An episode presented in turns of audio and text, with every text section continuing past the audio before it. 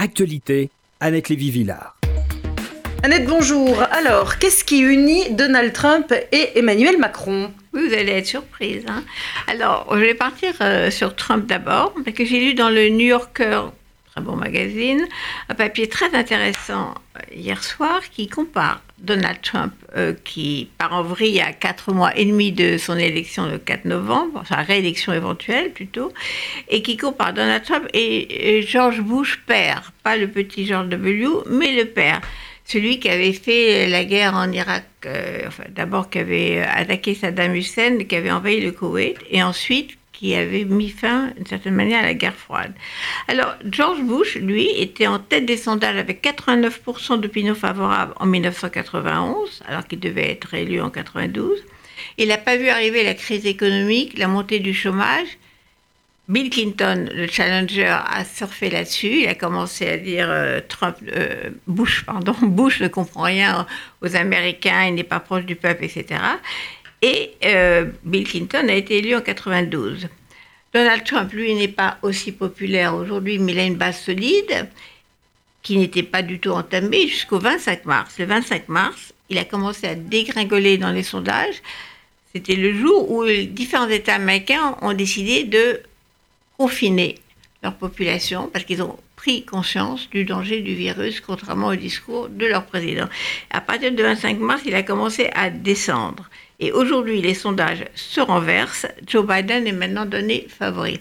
Alors, le parallèle entre euh, Trump et Bush est simple. Bush n'avait pas compris qu'il y avait une situation nouvelle, Bush père, et Trump n'a pas non plus suggéré la situation nouvelle qui était le coronavirus, bien sûr, et maintenant les manifestations géantes dans tout le pays contre les violences policières et contre le racisme et pour une égalité et une justice sociale.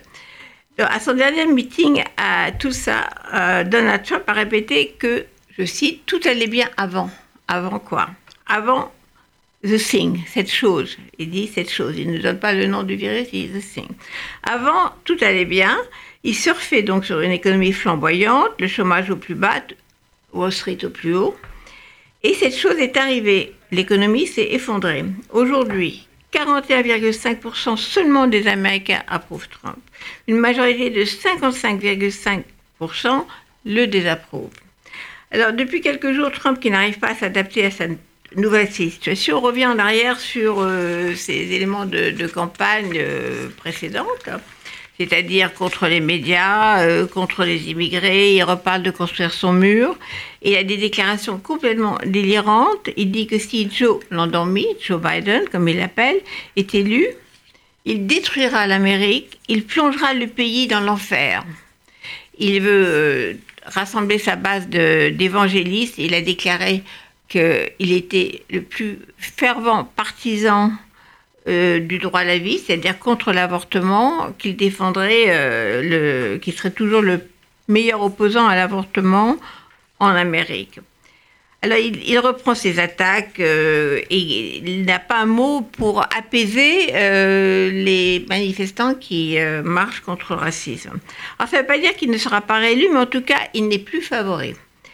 Chez nous aussi, on a un président qui se met en campagne pour un second mandat et qui doit affronter la situation inattendue aussi de l'épidémie du coronavirus, qui l'oblige à changer de programme. Il euh, baisse également dans les sondages, comme on l'a vu. Et que fait Emmanuel Macron? Il va chercher conseil chez l'ancien président Sarkozy et l'ancien président Hollande, qu'il a invité à l'Élysée cette semaine, séparément bien sûr, pour les consulter. Deux présidents qui n'ont pas eu de deuxième mandat. Ils n'ont pas affronté un virus, mais Sarkozy a perdu et Hollande a renoncé de lui-même à aller dans la bataille pour sa réélection. Alors Macron va s'inspirer des deux présidents qui n'ont pas été réélus. Ou plus malin, il va leur faire parler stratégie électorale pour être certain de faire le contraire s'il veut gagner dans deux ans.